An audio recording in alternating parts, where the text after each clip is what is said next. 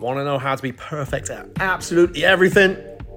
Before I share it with you, don't forget to follow me for Daily Mindset Growth Hack number 72 and comment below if you've got any other tips on how to be perfect.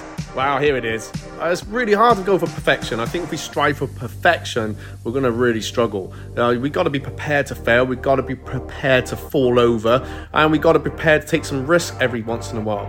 But how about this? Perfection, if this is a, a thing we really want to strive for, I would say is look, everything you do, do it with great intentions.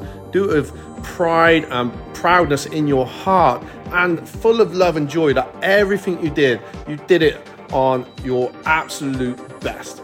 You did it with the best intentions, full of love. You wanted the best for yourself, those around you, because sometimes not everyone's going to be happy. So don't strive for perfection. Just have the great intention within your heart.